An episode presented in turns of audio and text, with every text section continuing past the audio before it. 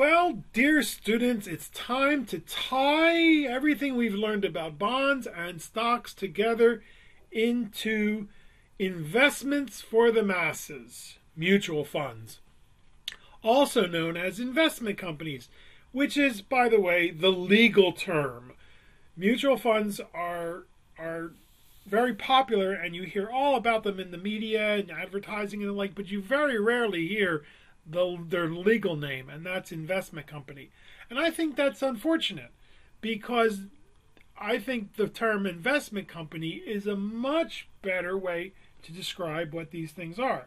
Yeah, I get the idea between between behind mutual excuse, excuse me a lot of different investors get together and pool their money together, but what is the company doing for you? They're making investments on your behalf. So I like investment company better. And there's an old industry saying, which I think is very apropos, uh, suitable mutual funds will bore you to wealth. Right? they're not sexy, they're not exciting. Well, some of them are. They're the ones you want to stay away from.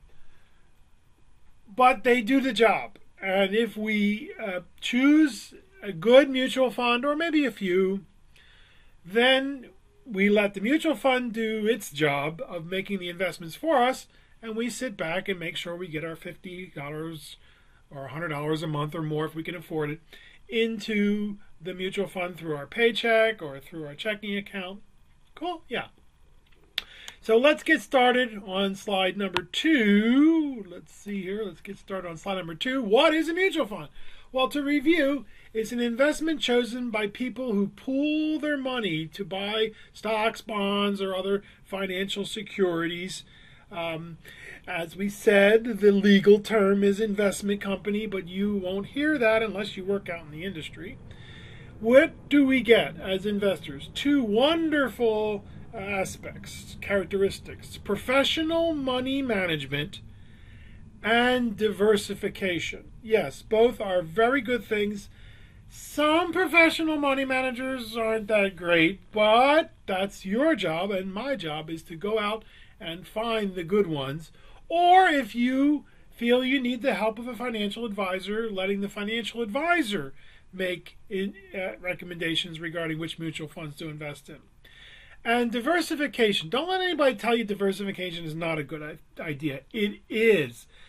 Some people will say you really need to be more concentrated if you want to make money quickly, and they're absolutely right. But you can also lose money really quickly too. So that's why we like diversification. And each fund has a specific objective growth of capital, income, uh, balanced approach between growth of uh, your money and income from your money and there are over 12,000 that you wait a minute do you have 12,000 different choices when you walk down the breakfast aisle in the supermarket I know it seems like it sometimes but no no no no are there 12,000 different types of cars out there how come there are 12,000 different mutual funds? It just doesn't make sense. Well, we'll discuss that later on in our next presentation. Suffice to say, there is tremendous competition for your investment dollars for your investment dollars. And so there are myriad of choices for you to go to, which makes it even worse for people trying to make a decision. That's why I like companies that have fewer, not more mutual funds. But that's my personal opinion. Other people say, oh no, I want to have lots of different choices. Fine. And as we said, many people will choose mutual funds for their retirement account investments either through their 401k or 403b if they're if it's an employer sponsored plan or maybe your traditional IRA or your Roth IRA from your checking account or a regular account where you just want to build wealth in a regular account or maybe a college education account an educational savings plan. Yeah there are health savings plans. Most all of them are going to be giving you the option of investing in mutual funds, if not the only option to invest in. Slide number three. Here's my great graph. Don't you don't, don't you impressed with my autistic ability? Artistic ability, yes. So here we are, dear students. We're the little people, and more and more of them are women, because women are getting the idea that don't count on the men. They don't even do as well as the women. And we give our millions of dollars every month, every sometime every paycheck, to the people in the top hats. These are the um, the mutual fund managers, and more and more of them are women. Why? Because as we said, women are better investors. yes, they are. And so millions of people giving billions of dollars creates these huge pools of funds, mutual funds. And I know it looks like a potato. My apologies. It's supposed to be a pool. And then what do the mutual fund managers do with it? Well, they do the investing for you. If they invest in stocks, it's called a stock mutual fund. If they invest in bonds, it's called a bond mutual fund. If they invest in the short term cash instruments, then it's called a money market mutual fund. But usually you don't hear the last two words, you just hear people say money market. But it's really a money market mutual fund. And if they decide they're going to have a balanced approach between stocks and bonds, then they create a balance fund. Uh, but there are just innumerable choices out there. But just these are the, the four main categories, folks. And and in the um, illustrations, in the illustrations that we do for this chapter, we chose a balanced mutual fund. For chapter 11 on bonds, we chose a bond mutual fund. And we saw what bonds can do for us over the long term. In chapter 12, we saw a stock mutual fund that invested in stocks, and we saw how stocks can do for us. And in this chapter, we choose a balance fund so that we can eat well with our stocks and sleep well with our bonds. Balance funds, for many people, are not a bad choice. Personally, when you're in your 20s and 30s, I think they're too conservative, but that's why there's chocolate and vanilla, and some people like strawberry. If you're really, really worried, but you do want to invest for growth, a balanced fund might be a good choice for you we shall see that there are many, many other choices in our next presentation, and that's why there are so many different mutual funds. Slide number four. Why should investors purchase mutual funds? Well, as we said, there are two wonderful reasons. Professional money management, management you have to determine as a potential investor who is the fund's manager be careful. There, it's not as bad as it used to be, but managers would change often, like professional athletes or like um, movie stars. They called it the star. They still do the star uh, system, where one person makes all the the choices, and sometimes that works out really, really well. In the case of Peter Lynch, and sometimes it works out really, really poorly in the case, as in the case of Charles Steadman. My humble opinion: you look for a an experienced management team, a team of people that work together but make their own decisions. Why? Because you get that team approach, but you get the individual's conviction, their courage of their conviction. Where everybody else says, "Oh, that's ridiculous. That's going to blow up. That's going to it's going to blow. It's going to fall down." And this guy or gal says, "No, no, no. You don't understand. You're not seeing this." And they go ahead and buy it, and it turns out to be, a, you know, maybe a really good thing. So that's why I like teams. And more and more mutual funds are choo- choosing to move to the team approach, which is a good thing. Cool. Um, diversification. The second major reason we use um, mutual funds is diversification. Investors' funds are pooled together and used to purchase a variety of in- investments, and this variety provides some safety that is difficult for individual investors to obtain on their own. Your $50 buys 25 cents of IBM and 30 cents of Home Depot and 40 cents of, uh, of uh, McDonald's. You understand? Now you don't have to worry about that. That they take care of that for you, all the all the accounting. But you know that with your fifty dollars, you're buying 120 different stocks, right? So if one company pff, disappears, you see a little blip in your in your um, in your mutual fund uh, results. And the last factor that we don't discuss very often, but is very important for the vast majority of us people trying to live their lives without having to worry about our investments, is the PITA factor. And I wish I would have made this up. I didn't. It's from the Wealthy Barber. It stands for pain in the mm-hmm, yeah factor, right? Pain in the horse factor, and it's true. Once we have chosen a mutual fund, then it's actually very easy for us because they do all the work. Of course, you know, we're we're paying them; they're charging us for that work. The trick is picking the first mutual fund because there are thousands to choose from. Where do you even start? Uh, do you do you listen to the advertisements?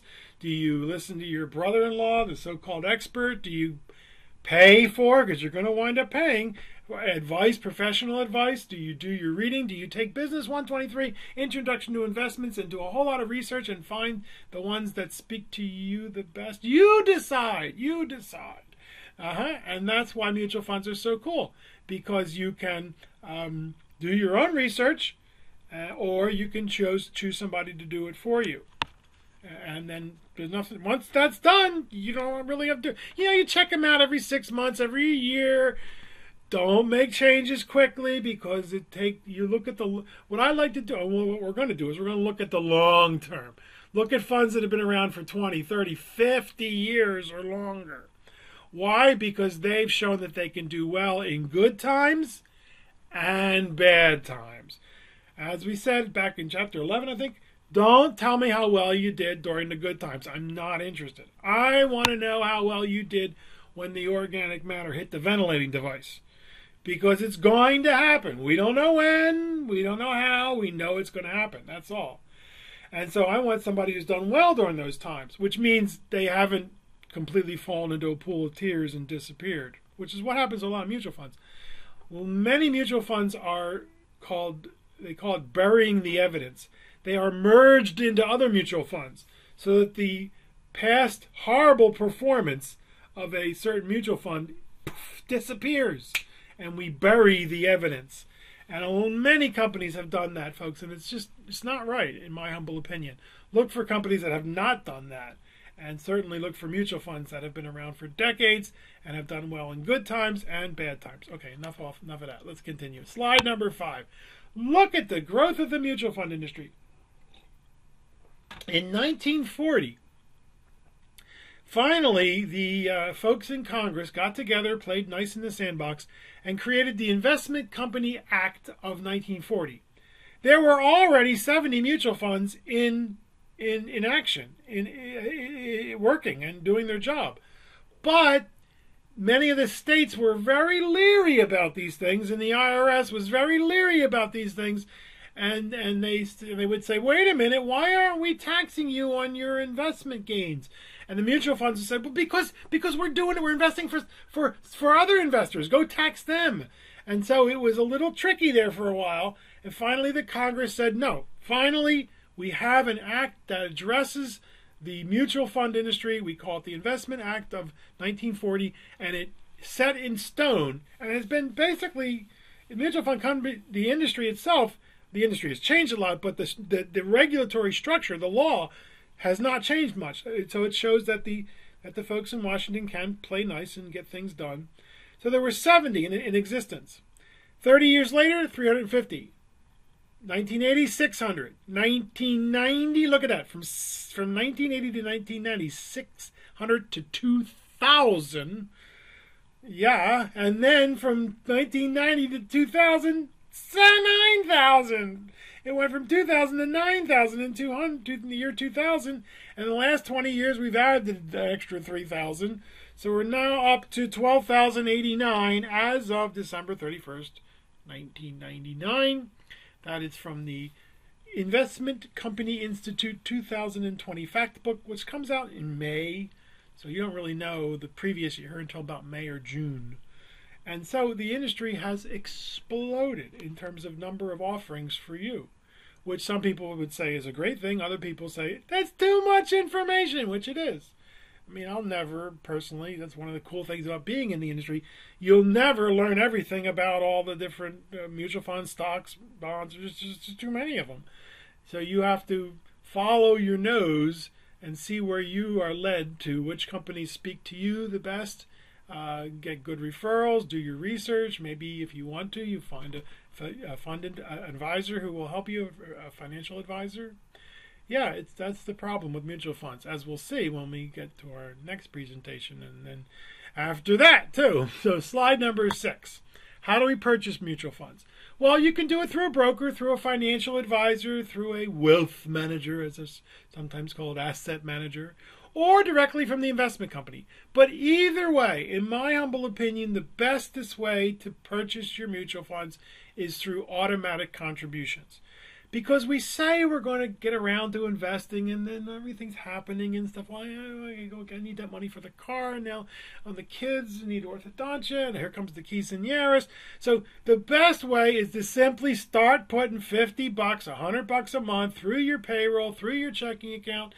Remember we talked about dollar cost averaging. Sometimes you're buying high, sometimes you're buying low. You don't care. You just keep putting that money in. Cool? And then, how do you sell it? Well, if you have a broker, a financial advisor, a wealth manager, you call them up and say, I want to sell some, I want to get some money back. Or you go directly to the mutual fund website or call the mutual fund and they will send you a check. Or you could even have it electronically deposited into your checking account. And the absolute best this way, in my humble opinion, is through an automatic withdrawal into your checking account. So here's the deal, folks. Hmm? Here's the deal, okay?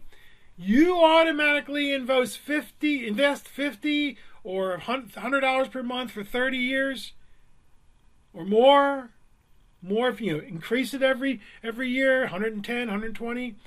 And then you automatically withdraw $2,000 or maybe $3,000 per month for the rest of your life. Does that sound interesting? Hmm? Oh, wait a minute. Did I mention there are no guarantees? Yes, always be sure to read the fine print. So, what you've done is basically created your own annuity. And so that now you have a a uh, a and it, as as we'll see when we get we'll get in the next chapter, you can set it up so that it, you you take out this much and you get maybe a little bit more than that, so your interest your your income actually grows over time. Uh, yes, yes, yes, yes. Because remember, as we said with annuities, here here's the, here's what the life insurance company wants you to do. They don't want you to take all that money and, and you've accumulated all your lifetime. No, no, no, no, no. Because you could if you they don't want you to manage it because you could wind up with mediocre returns over the rest of your life.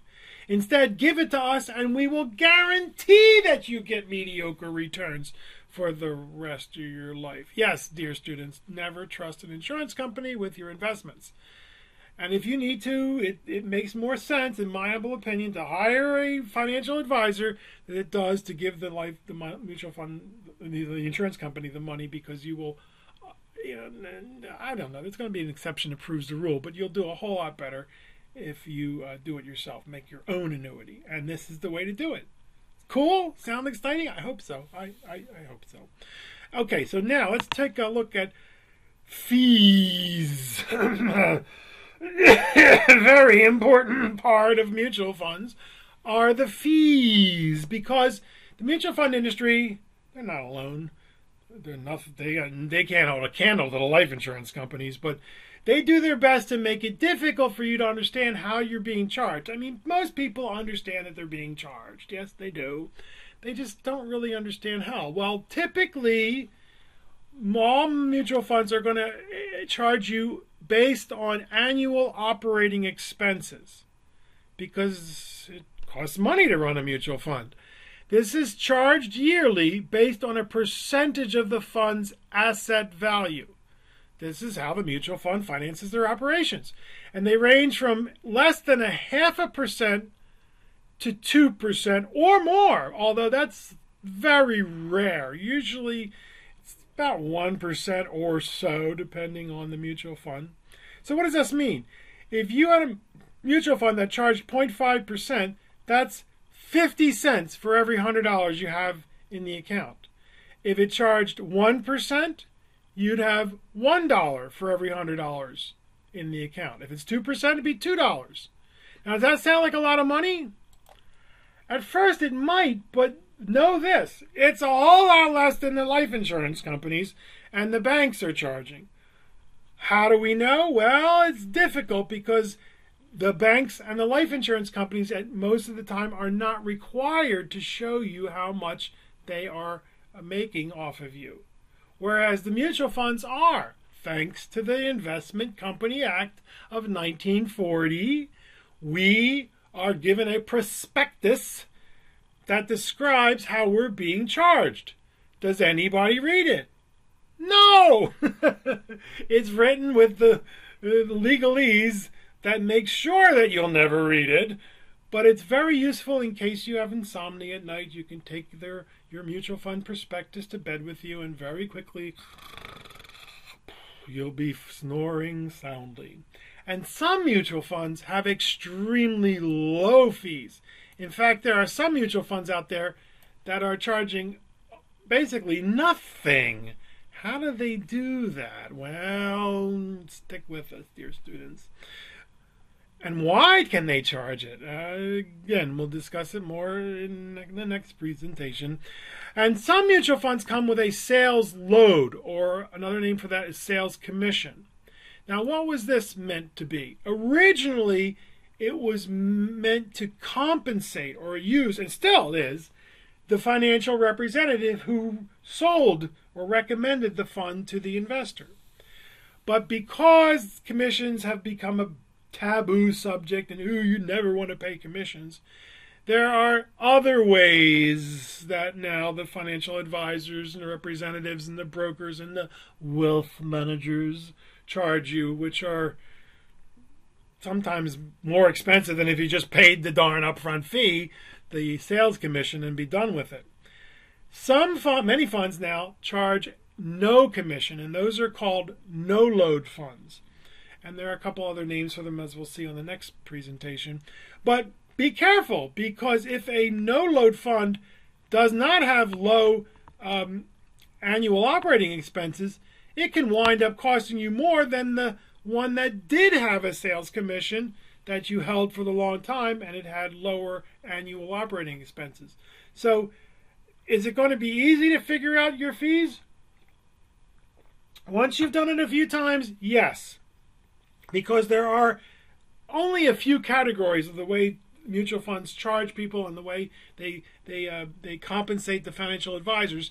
There are dozens of permutations and combinations, but they all fit neatly into about four categories, which we're going to take a look at right now on slide eight.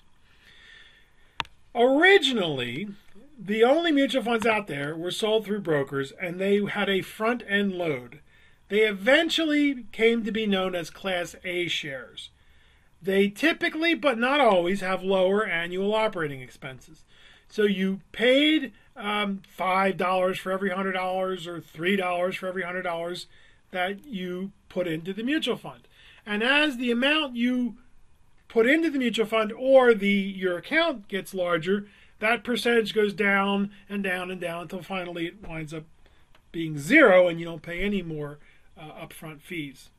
And these, it turns out, for those people who are interested in having an advisor, these typically wind up being the best choice over the long term. Now, if you're the kind of person who buys and sells and wants to move your money around mutual funds every six months or year, you definitely want to stay away from these things because you'll just get destroyed by your annual operating expense. I mean, the upfront commission fee, not the annual operating expenses. So they have they have their place for people who are long-term prudent investors but want the help of a financial advisor. Make sense? Well, as we said, commissions, front-end loads, front-end commissions became taboo. They were not spoken of in polite company.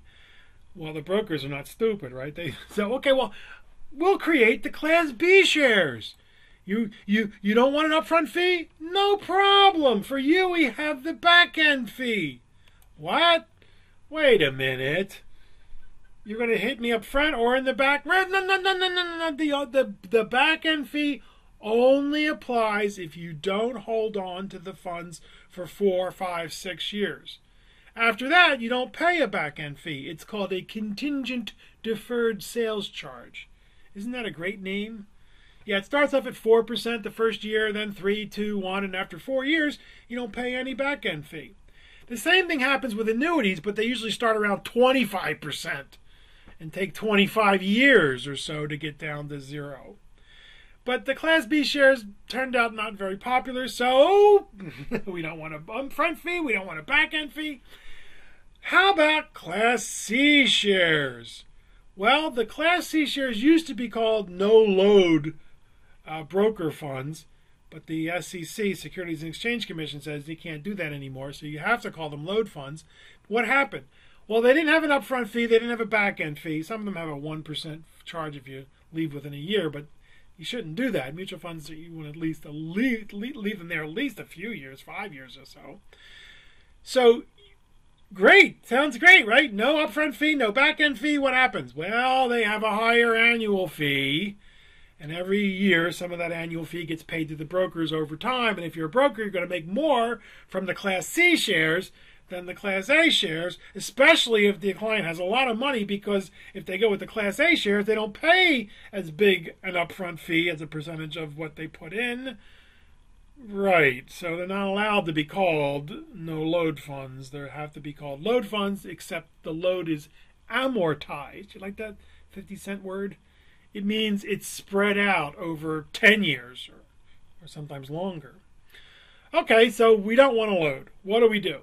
But we still want an advisor.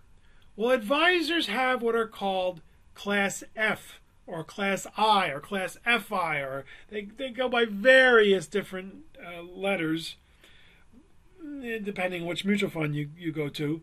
But now they are often called clean shares. Doesn't that sound better? That sounds nice. Clean shares.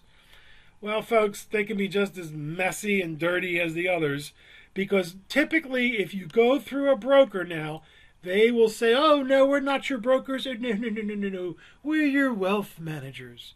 And you don't pay an upfront fee. You don't pay a, back end fee. You pay low annual operating expenses, except for an extra 1 or 2%.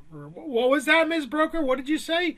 we add an extra one or up to two percent per hundred dollars forever to manage the account, the wealth management fee. Oh, folks, you know, if you're a broker, this is what you want your clients to do because you're going to be charging them forever. And I'll tell you right now, I have no clients that have these. I will never, I mean, unless the person was, I don't know, I would do, I would try to explain to them. I'd say, hey, you need to take Business 121, Financial Planning and Money Management, Chapter 14, 13, or you need to sit, sit in on my Business 123 Inv- Introduction Investments class, Chapter 4, because you got to understand how you're being charged. These things will charge you far more money over the long term. That again, we assume that you're a long-term buy and hold shareholder that wants to hold on to the money for 10 or more years for retirement or maybe for the kids' education or buying a house or something. So so um you got to be careful, right? And if you do need the if you do believe you need or you do need the help of a financial advisor, stick with those who charge it who charge the upfront fee because it's going to be cheaper. And if you don't believe me, take Business 123 where we actually run the numbers. And I can do it for you folks if you want to see the difference between the Class A and the Class F over the long term, especially with larger numbers. It makes more it, it, it's much more pronounced when you have a pretty big nest egg. But with a small nest, just putting 50 bucks a month away, it, you know, it takes a long time for that for that uh, that amount to, to become pronounced. But when it does, it's severely pronounced. And this is, you know, 10, 15, 20 years into your investing career. And you wind up, as we say, leaving a lot of money on the table. Excuse me. Now, the last category, sometimes called true no load funds. Huh? True no load funds? Well, that's what the financial uh, media has called them true no load funds. No upfront fee, no back end fee, no annual higher, no high annual operating expenses, and no management fees. But wait, I mean, that means you're going to have to do it on your own. That's right. You need to do your own research. Now, you guess you could pay somebody hourly rate. There are financial uh, uh, representatives that no, they're actually called um, what is it? Certified financial professionals but they charge an outrageous amount of money to do stuff that that you know, it just it's just I I saw one one of my students came up to me and showed me the things that they gave her, the, the materials, and it was three thousand dollars for a book and CDs that are DVDs are not worth you know 30, 40 bucks, and uh, she felt really violated. So you know, get a good again. At the bottom of the story, bottom line, get a good referral if you're looking for help in making your own decisions. But I mean, not not making your own decisions, getting help to make decisions and recommendations. But if this stuff is kind of exciting and interesting and piques your your curiosity, Business 123, Introduction to Investments, yes. Yes, we'd love to see you. Um, and, and by the way, even a true no-load fund, which has no upfront fee, no back-end fee, no higher annual operating expenses, uh, according uh, from paying the brokers, they're called 12b1 fees. Um, you don't have to remember that, but um, it doesn't mean that it will, might not wind, wind up costing you more in fees if they have higher annual operating expenses, uh, the management fee, as it's called. Okay, so are you thoroughly confused? I know. Maybe you want to print out this this uh, slide because it's going to be on the exam. And why is it going to be on the exam, Piano? Because you are the financial guru. You are the the investment guru for your friends and family and and um, and and coworkers. And it's a serious responsibility, and you can't let them down. You have to be able to explain to them how they're being charged. And when that jerk in the three piece suit with the Rolex on his arm comes in and tries to explain to you how well, you know what our insurance company is doing for you 401k participants. We have the greatest funds out there. And you start asking him wait a minute how come this index fund has a, a annual expense that's 10 times more than say Vanguard or Fidelity and he'll go hum hum hum hum. He won't know what to say, and you are going to look like a genius. You are going to look brilliant, and your friend, your coworkers are going to say, "Boy, are you smart! Where did you learn that?" And you know what you're going to write? You're going to tell them Business 121, Financial Planning and Money Management, Business 123, uh, Introduction to Investments at Southwestern Community College. See, I wash your back, you wash my back. Okay, dear students. So now, what are we ready for? Oh. we are ready to do our best to get our arms around the mutual fund industry. Very difficult to do because it's an 800 pound marshmallow.